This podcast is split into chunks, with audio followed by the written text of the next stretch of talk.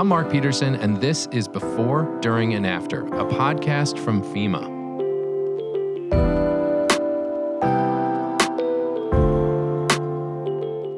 Heat and extreme heat continues to impact communities across the globe. We've seen more frequent events and cascading disasters over the past few years. Staying ahead of them requires we review our response plans regularly and make adjustments as needed, but also think about both the short and long terms to ensure a whole community approach to keeping people safe. With that in mind, this episode is the first of a four part series in support of FEMA's Summer Ready campaign. We're exploring the effects of extreme heat and how collaborating among local, state, tribal, federal partners can lead to more educated communities. On this episode, we will recap FEMA's recent monumental agency wide Extreme Heat Summit hosted in Chicago and discuss the events and the impacts for how FEMA will address extreme heat events and our look towards resilient efforts. We also discuss our upcoming Summer Ready campaign to provide awareness and education for high temperatures.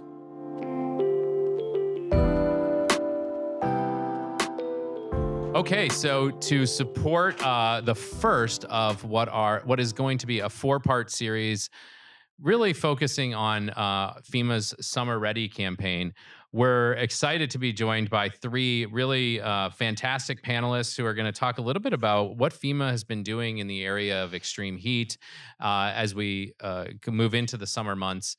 And uh, so, to that end, I have Victoria Salinas, the acting deputy administrator for resilience. Thank you so much for joining me once again. This is the second time you've joined the podcast. Uh, it's great to see you. Pleasure to be here. And then we also have Justin Knighten, his uh, first time joining the uh, the podcast, the director of external affairs at headquarters. Justin, thanks so much. Good to see you. And I know you're coming to us live from uh, Puerto Rico. Hello, everyone. Really great to be here. Thrilled to talk about FEMA's new hashtag Summer Ready campaign, an effort to help boost preparedness and address the effects of extreme heat. And then to round out the the conversation, Tom Sivak uh, from FEMA Region Five. Uh, it's it's great to have you and uh, be part of this because you are a driving force in uh, in what we are doing as an agency to think about extreme heat. Tom, thanks. Hey, great to be here. Great to see everyone, and we're looking forward to a, a great podcast today. So we're we're approaching the summer months, uh, and uh, what we know about summer everywhere in the United States is that uh, the temperatures begin to rise. Um, but before the summer, uh, FEMA has taken some time to think about the impacts of extreme heat, knowing that you know for a, a lot of parts of the nation, those extreme temperatures are becoming more and more prevalent even earlier in the year. It presents challenges for our emergency management counterparts at the state, local, tribal, and territorial level. Um, and so I want to have you talk a little bit about what we as an agency did in May uh, with our Extreme Heat Summit.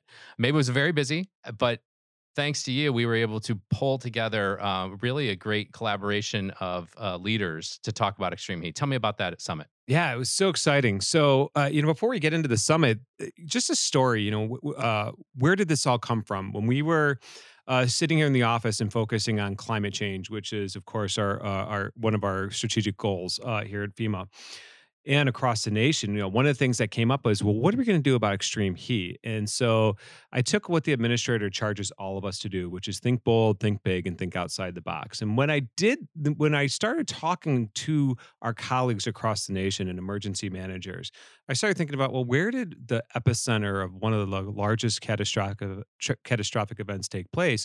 And that was right here in Chicago. So the vision was, why don't we bring people to where uh, this happened and talk about best practices and opportunities because we know extreme heat is a predictable surprise. Every single year, our state, local, tribal, and territorial partners are going to experience some aspect of extreme heat.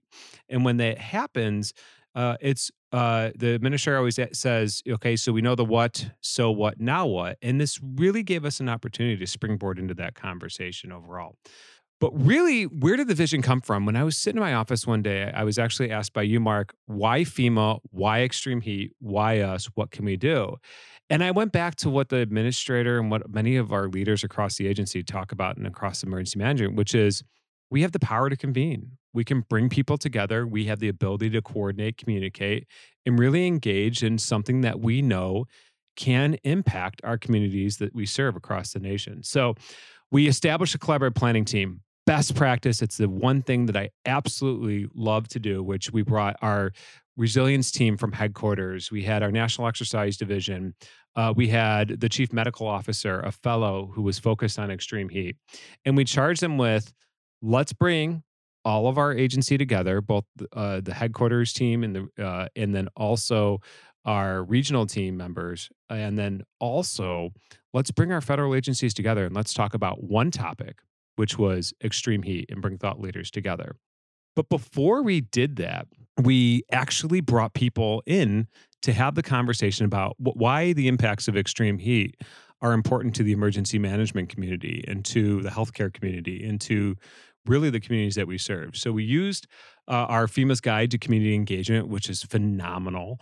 Brought our emergency managers into a room. We brought also brought health departments, area agencies on aging, state uh, emergency management together, and we had a conversation. And the whole conversation focused on extreme heat. What keeps you up at night? Why does this matter? And one of the things that came up was that we have disproportionately impacted communities across across the nation.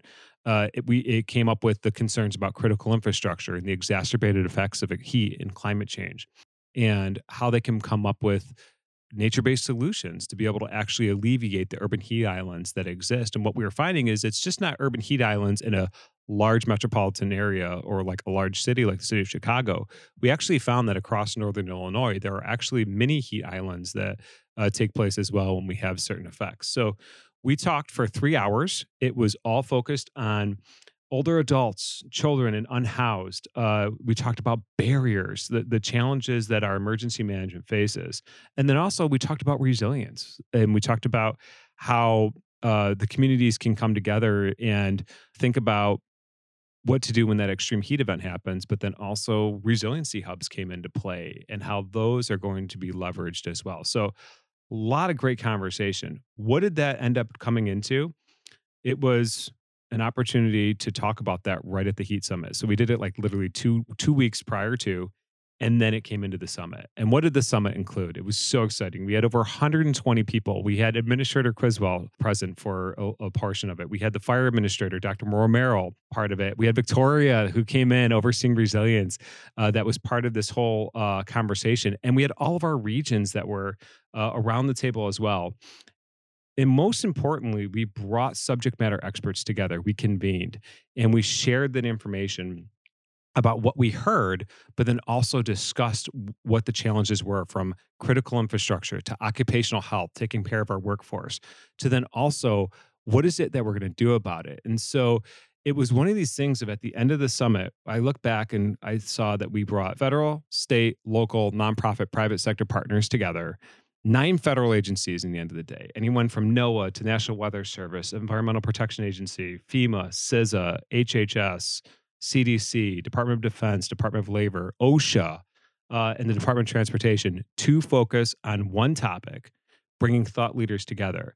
And one of the things that we found is that we can build resilience and meet communities where they're at well we focus on extreme heat but then the also the exacerbated effects on it. So it was very very very exciting to convene all of these conversations. But the other side of it was what do we do about this now?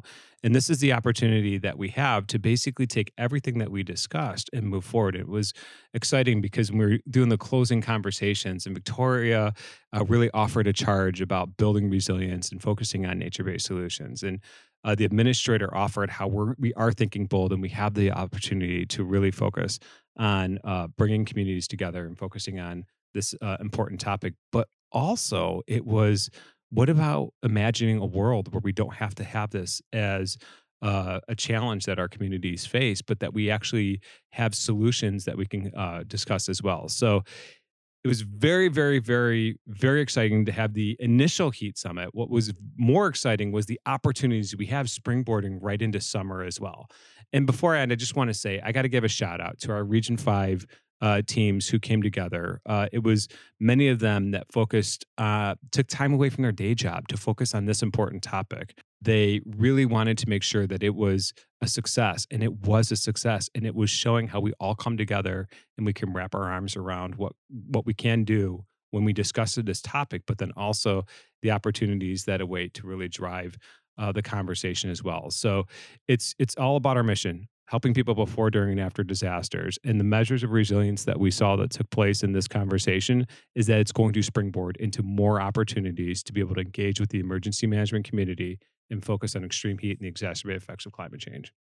Yeah, I mean, certainly it takes a, a, it's a big effort to to pull together an event like that. And it's also a big commitment from our leaders to spend that kind of time uh, to talk about this topic. And you know, Victoria, you are um, a, certainly a champion of goal two of our strategic. Uh, our strategic plan, uh, the plan that our administrator has charged us with to lead the nation in climate resilience. And Victoria, I, I, you know, coming from your position uh, at our at headquarters and, and overseeing resilience, tell me, you know, what were your key takeaways from the two days that you spent with us? First, we were thrilled when Tom came to Resilience and asked us to co-sponsor the the Heat Summit because it's something that we have been really working with many different partners on for a while, and so that opportunity to come together with so many senior leaders for those two days with a cross section of people from across the federal agencies, other partners, really brought us forward as an agency in in having a shared understanding of risk. And that's one of the foundation pieces of building resilient communities is having a shared understanding of risk. And I really think that the Heat Summit enabled us to do that, which was really exciting. And I think it also, from our perspective and my perspective, is was was a great launching pad for going further with many of our existing initiatives. So, for example, uh, we have been putting a lot of effort into, like I said, really bringing awareness to the fact that extreme heat is one of the most pervasive and preventable weather related hazards. Most people die from it every single year. Extreme heat is damaging infrastructure, roads, electrical grids. I think you're having a session on critical infrastructure soon as part of this series. It puts stress on air conditionings and makes them more expensive to run. It kills crops, livestock, puts stress on food systems. It contributes to wildfire and drought. The list goes on. And so it was just really wonderful to come together with so many of our colleagues to focus on extreme heat. And that really lays the groundwork and, and provides a springboard for many of the other things that we've been, been focused on. And I'll, give you a couple of examples. Uh, we have, for really been focused on trying to make sure that that grantees and state, local, tribal, territorial emergency managers know that FEMA is a resource for tackling extreme heat. Last year, we only had about it's and this is a number that just went up. 7% of our BRIC applications had extreme heat as one of the hazards that they tackle, despite extreme heat being the biggest killer year over year. And so we want to see that number go up right? That's about awareness. It's also about lowering barriers to our programs. And so last year, we also changed uh, with OMB, the Office of Management and Budget of the White House, the benefit cost analysis to let more extreme heat and drought projects make it through the review queue, right? And so that was a tactical thing we did because we want to see more extreme heat projects come through. It also means that we have been really focused on using various platforms that FEMA has available to it. So we are uh, we we run the Resilient Nations Partnership Network, as as as you know, and for us that's been about really having partnership lead to advances in practice. And so we've been a big shout out to to Peter Herrick and Brad Dean for all their work with RNPN this is a group that brings 1,600 organizations together, and they're focused on promoting natural hazard mitigation, climate adaptation, advancing equitable resilience initiatives, expanding partnerships. And this past year, for instance, one of the areas that we tackled was extreme heat. And RNPN uh, had its extreme they they had an ideation hour that was focused on extreme resi- uh, heat resilience and it tackled everything from extreme heat and housing extreme heat as a threat multiplier, extreme heat as a public hazard, extreme heat and local planning and capital improvements. And so, because as you can see, there's this theme where there's been conversation, there's been focus, but having all of FEMA come together at the leadership level with our key partners to focus on extreme heat itself is a force multiplier. And it's an opportunity for us to, in a more purposeful way, bring our, our senior subject matter experts to this challenge. And, and I'll also give a, a shout out to Nick Shufro, who was on the podcast with me last time when we were talking extreme heat. FEMA, he represents us as an agency in that National Integrated Health Heat Information System, which is an interagency initiative that's got NOAA, HHS, CDC, EPA, and we, FEMA, at the table, really trying to make sure that there's more science based products and services that are helping implement these strategies to improve capacity and communication to reduce heat related illness and death. And so it's this great confluence of a lot of great work has been happening, but with the senior level attention that the Heat Summit was able to bring in partnership with Tom and Region 5, we're really going into the summer strong, into our next BRIC flood mitigation assistance season strong, with and even our summer ready campaign that I'm excited to hear Justin talk about, bringing more awareness so that we have more of our nation understanding this risk and therefore being able to take action to reduce this risk and save lives.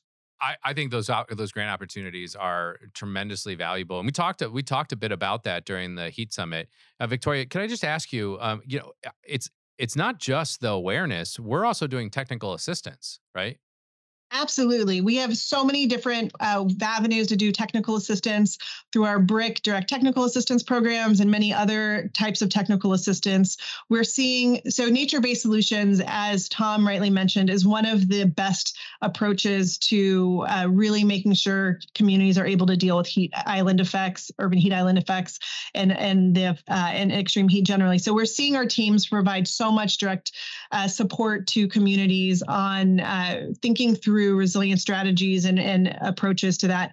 And one thing I would add too is, and again, this is a really exciting time for FEMA. Our new hazard mitigation planning guide takes climate change into account, asks communities to think about future conditions, to plan for extreme heat and underserved communities, making sure that we're tackling goal two, but also goal one of instilling equity as the foundation of emergency management. And so, with that, we're seeing the regions, we're seeing headquarters, we're seeing our emergency management partners at all levels of government start to really grapple with how do we do this better. And so, the momentum is there, the technical assistance is there. We're seeing a burgeoning of resources and tools to really support all levels of our society to address this hazard one of the things that stood out to me, uh, and as you talk about technical assistance, everybody's a little bit different uh, across the country.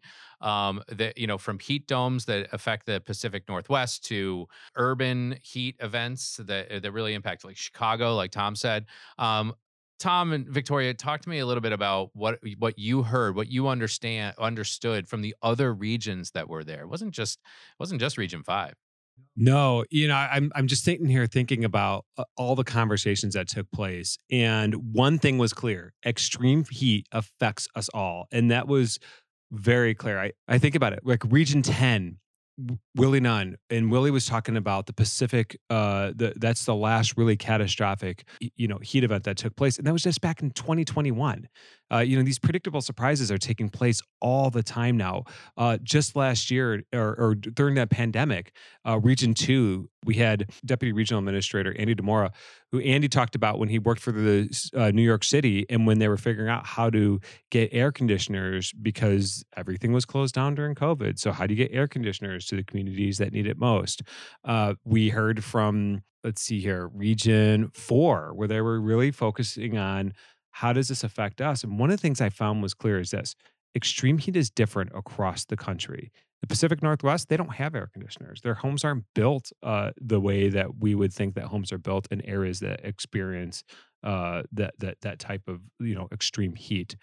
And then we also started bringing up the conversation of it's not just extreme heat. There are other things that are impacted by it, and that was what the, some of the other regions were saying around around the corner. You, know, when um, Region six was talking about mitigation measures as well. You, you talk about it. Every single region's impacted by this. It's in resilience and, and mitigating the effects of extreme heat is what was really interesting because I loved hearing the nature based solutions that were coming out that was one of the things like I got. I always like the the hairs stood on the back of my neck a little bit when we could actually hear that we can do something about it. And I love hearing when we can bring in that nature based solution and start uh start to alleviate that urban heat island effect as well. So one thing I'll add on the regional differences that I found fascinating. I already knew that like when you think about Arizona, dry heat. You think about Florida, it's wet heat. And, and I knew that and I'd heard about the difference even from like you take the I 10 corridor and extreme heat looks different depending on what side of the I 10 corridor you're on. But we had some of the presenters were talking about uh, how in some of our southern states that have really humid heat, they want to make sure that things are safe enough for like their football teams to like go practice. And so they've developed like there was this whole other type of alerting about how hu- that takes humidity into an account because of the way humidity affects the human body. And so that was really fascinating from an early warning perspective about really translating what extreme what those weather alerts mean. And it was also fascinating to me to hear at the Extreme Heat Summit some of the biases in in the data we hear all the time. We hear about the, like the heat index or what things are going to be like, and it took I think that Tom will correct me here if I'm wrong, but the, it it assumed a human being that was like 150 pounds and five eight, and I'm like, I'm pretty sure the U.S. average is not that. And so there's all these things behind the numbers that uh, and and how you measure heat and what type of heat uh, monitoring and communication matter most to different regions. There was an element of early warning, early action for all that that was uh, that that was uh, newer for me. Yeah, Victoria, you bring up a good point too. You know, as you're talking about this, it's reminding me of when Sherman Gillums, our director of disability integration, started talking about the disability community and the challenges that the disability community uh, faces and the preparations that they need to know of. Also, too, how different extreme heat advisories, watches, and warnings are across the country it's not the same. You know, it's a little bit different across. So when you start talking about there are differences, it's really fascinating to see how we can take this one topic but you can actually really take it take it to another level. One last thing and this was really uh, really eye-opening when we were talking about the occupational health. Uh, victoria bring it up about heat indexes versus wet bulb globe temperatures and it was during the occupational health session and one of the things they talked about was we need to start treating heat stroke and heat like the heat illness like we treat heart attacks. And if we start doing that, we're going to find that we can actually start to save lives as well. So it was fascinating. And then Dr. Moore Merrell brought in the whole component of the public safety community into it too. That's when it was, oh my gosh, it affects everyone in so many different ways. Victoria, amidst all of the uh, the discussion about the impacts and how serious this is, and how it is, uh, you know, continuing to be a present danger and challenge for so many of our emergency management partners. Um, there's also opportunities, and we talked about uh, a few of them during the summit. But you know, from your perspective, what are some opportunities, or what are what are some efforts underway um, out there throughout the country that you're particularly excited about as we try to translate this conversation into in, into something tangible, something that's happening? There's so many exciting things happening in this space of reducing exposure to extreme heat. At the hyper local level, I was talking with the chief resilience officer of Jacksonville, Florida, who's like this summer is like they're they're doing kind of hyper local uh, having their their residents go out and do kind of micro temperature taking to understand on the same day across the city where you've got those pockets of extreme heat. And so that translates and then to better projects? Where are they going to apply for resources for nature based solutions? Where are they going to put covered bus, bus, bus shelters? Where are they going to do all these things? So there's a lot happening at the local government, city and county level across the US. We're also seeing at the FEMA level and across federal agencies a lot of um, resources available to tackle extreme temperatures writ large. We're seeing both through the Biden Harris administration's focus on climate resilience, um, Department of Energy, USDA, a bunch of different organizations, agencies getting massive amounts of funding for something that seems very traditional, weatherization. The weatherization and, and getting money to weatherize your home is preparedness for extreme heat. right? Like you want to make sure your AC is working and you're not expending undue resources. You want to make sure that your house isn't getting too cold. So there's a lot of different tools that have become available. And we're even seeing with like some of our past and uh, great uh, applications to our to our programs uh, hazard mitigation grant program. This is i am going to give give you an older example but it's a big one. Sandy recovery, we had the New York City Housing Authority put in, uh, th- it was a $3.2 billion project that included things like backup generators, surge protection improvements, all of these different things. It included flood flood measures as well to avoid flooding but to make the housing more resilient. So you're seeing different organizations, agencies take these these actions and take these steps, and we're seeing small examples too. And I'll give I'll stick with the New York for a second. That I, something that I found really exciting from, and again FY20, but um, we saw New York City's Department of Transportation. They got a BRIC grant to conduct a pilot that was that helped them explore ways to lower temperatures along the streets of East Harlem and Brooklyn and the Bronx. And like like we talked about in the last time I joined you, the temperature in the Bronx and the temperature in like Central Park on the same day it is a multi-degree difference because of the hardscape of, of, of those cities and and so our, our small grant $320000 but bringing in new strategies for tree lined streets, extra shade, watering, misting stations, different types of pavement. Like technology is evolving. Cool pavement is something that many jurisdictions are looking at to like bring down the temperature. So that's what I'm really excited about is that we are seeing at the hyper local level there's been a lot of energy in action jurisdictions trying to try test out new technologies and building materials and the federal support is catching up so that we can see the confluence of energy and action with resource mobilization. So I think we, uh, with more awareness, we're going to have a lot. Uh, we're going to be able to shift that needle downwards in terms of the, uh, the. We'll be able to cool things off. I'm confident we can get there. I loved the, some of the discussion about city planning. Oh yeah, that was so much fun. We had a representative from a regional planning uh, consortium here in uh, in Northern Illinois uh, talking about how they're applying some of these uh, heat reduction efforts throughout just as as communities are uh, talking about revitalizing uh, you know their public spaces and bringing those things there um, it's pretty amazing.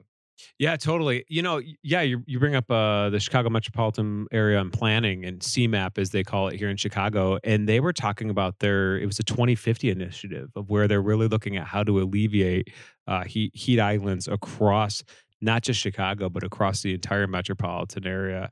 And it does it like it nests. You know, we it, as emergency managers, we always talk about our traditional versus non-traditional partners, and we have such a great opportunity right now with all of this grant funding, especially through our resilience team at headquarters, uh, in, in conjunction with all of our teams in the regions, to really support building out resilience as it relates to extreme heat.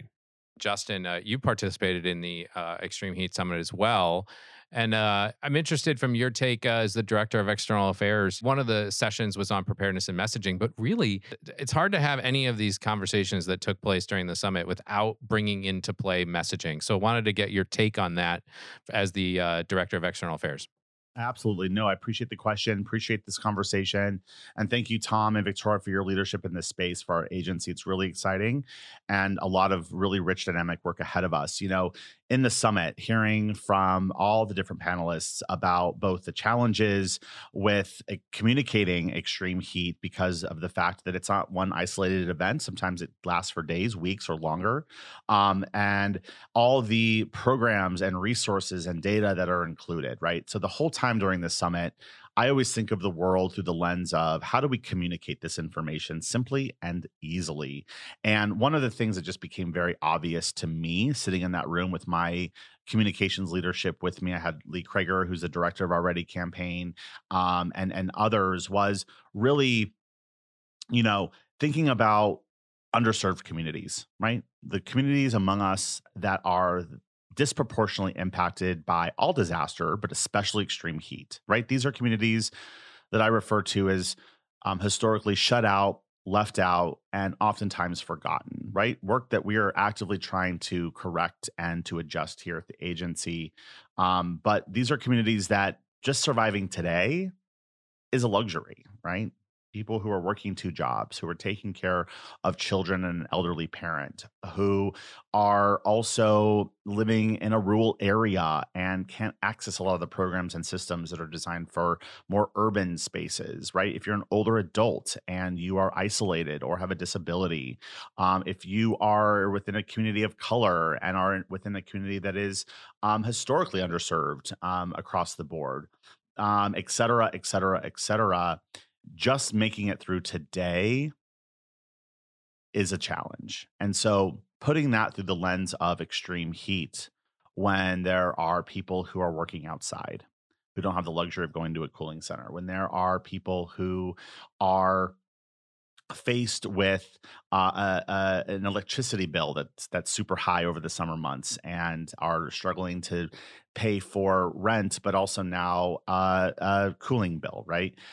I also think about communities um, across the country that are dealing with a lot, right? From housing and education and economic development and uh, safety concerns and et cetera, et cetera.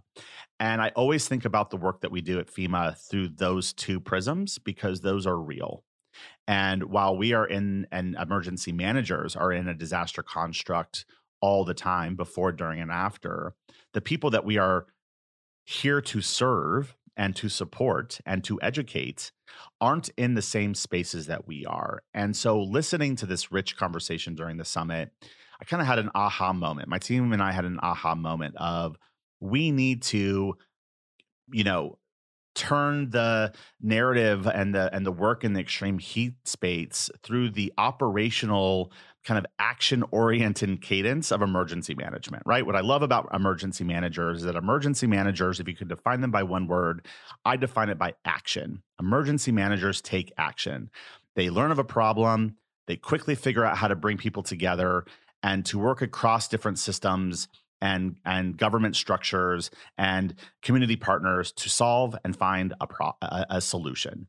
And that's quickly what we were doing in our minds because the extreme heat conversation while rich and dynamic with data and evidence and solutions and projects and ideas and different programs it's it's a lot it's a lot. And one thing that the Ready campaign does that we're really proud of, and it's been doing since its inception, has been to really take the information that exists on all hazards and really distilling it down to very simple, straightforward, bite sized pieces of information, right? How do we help communicate to individuals and communities very simple information to help them take action?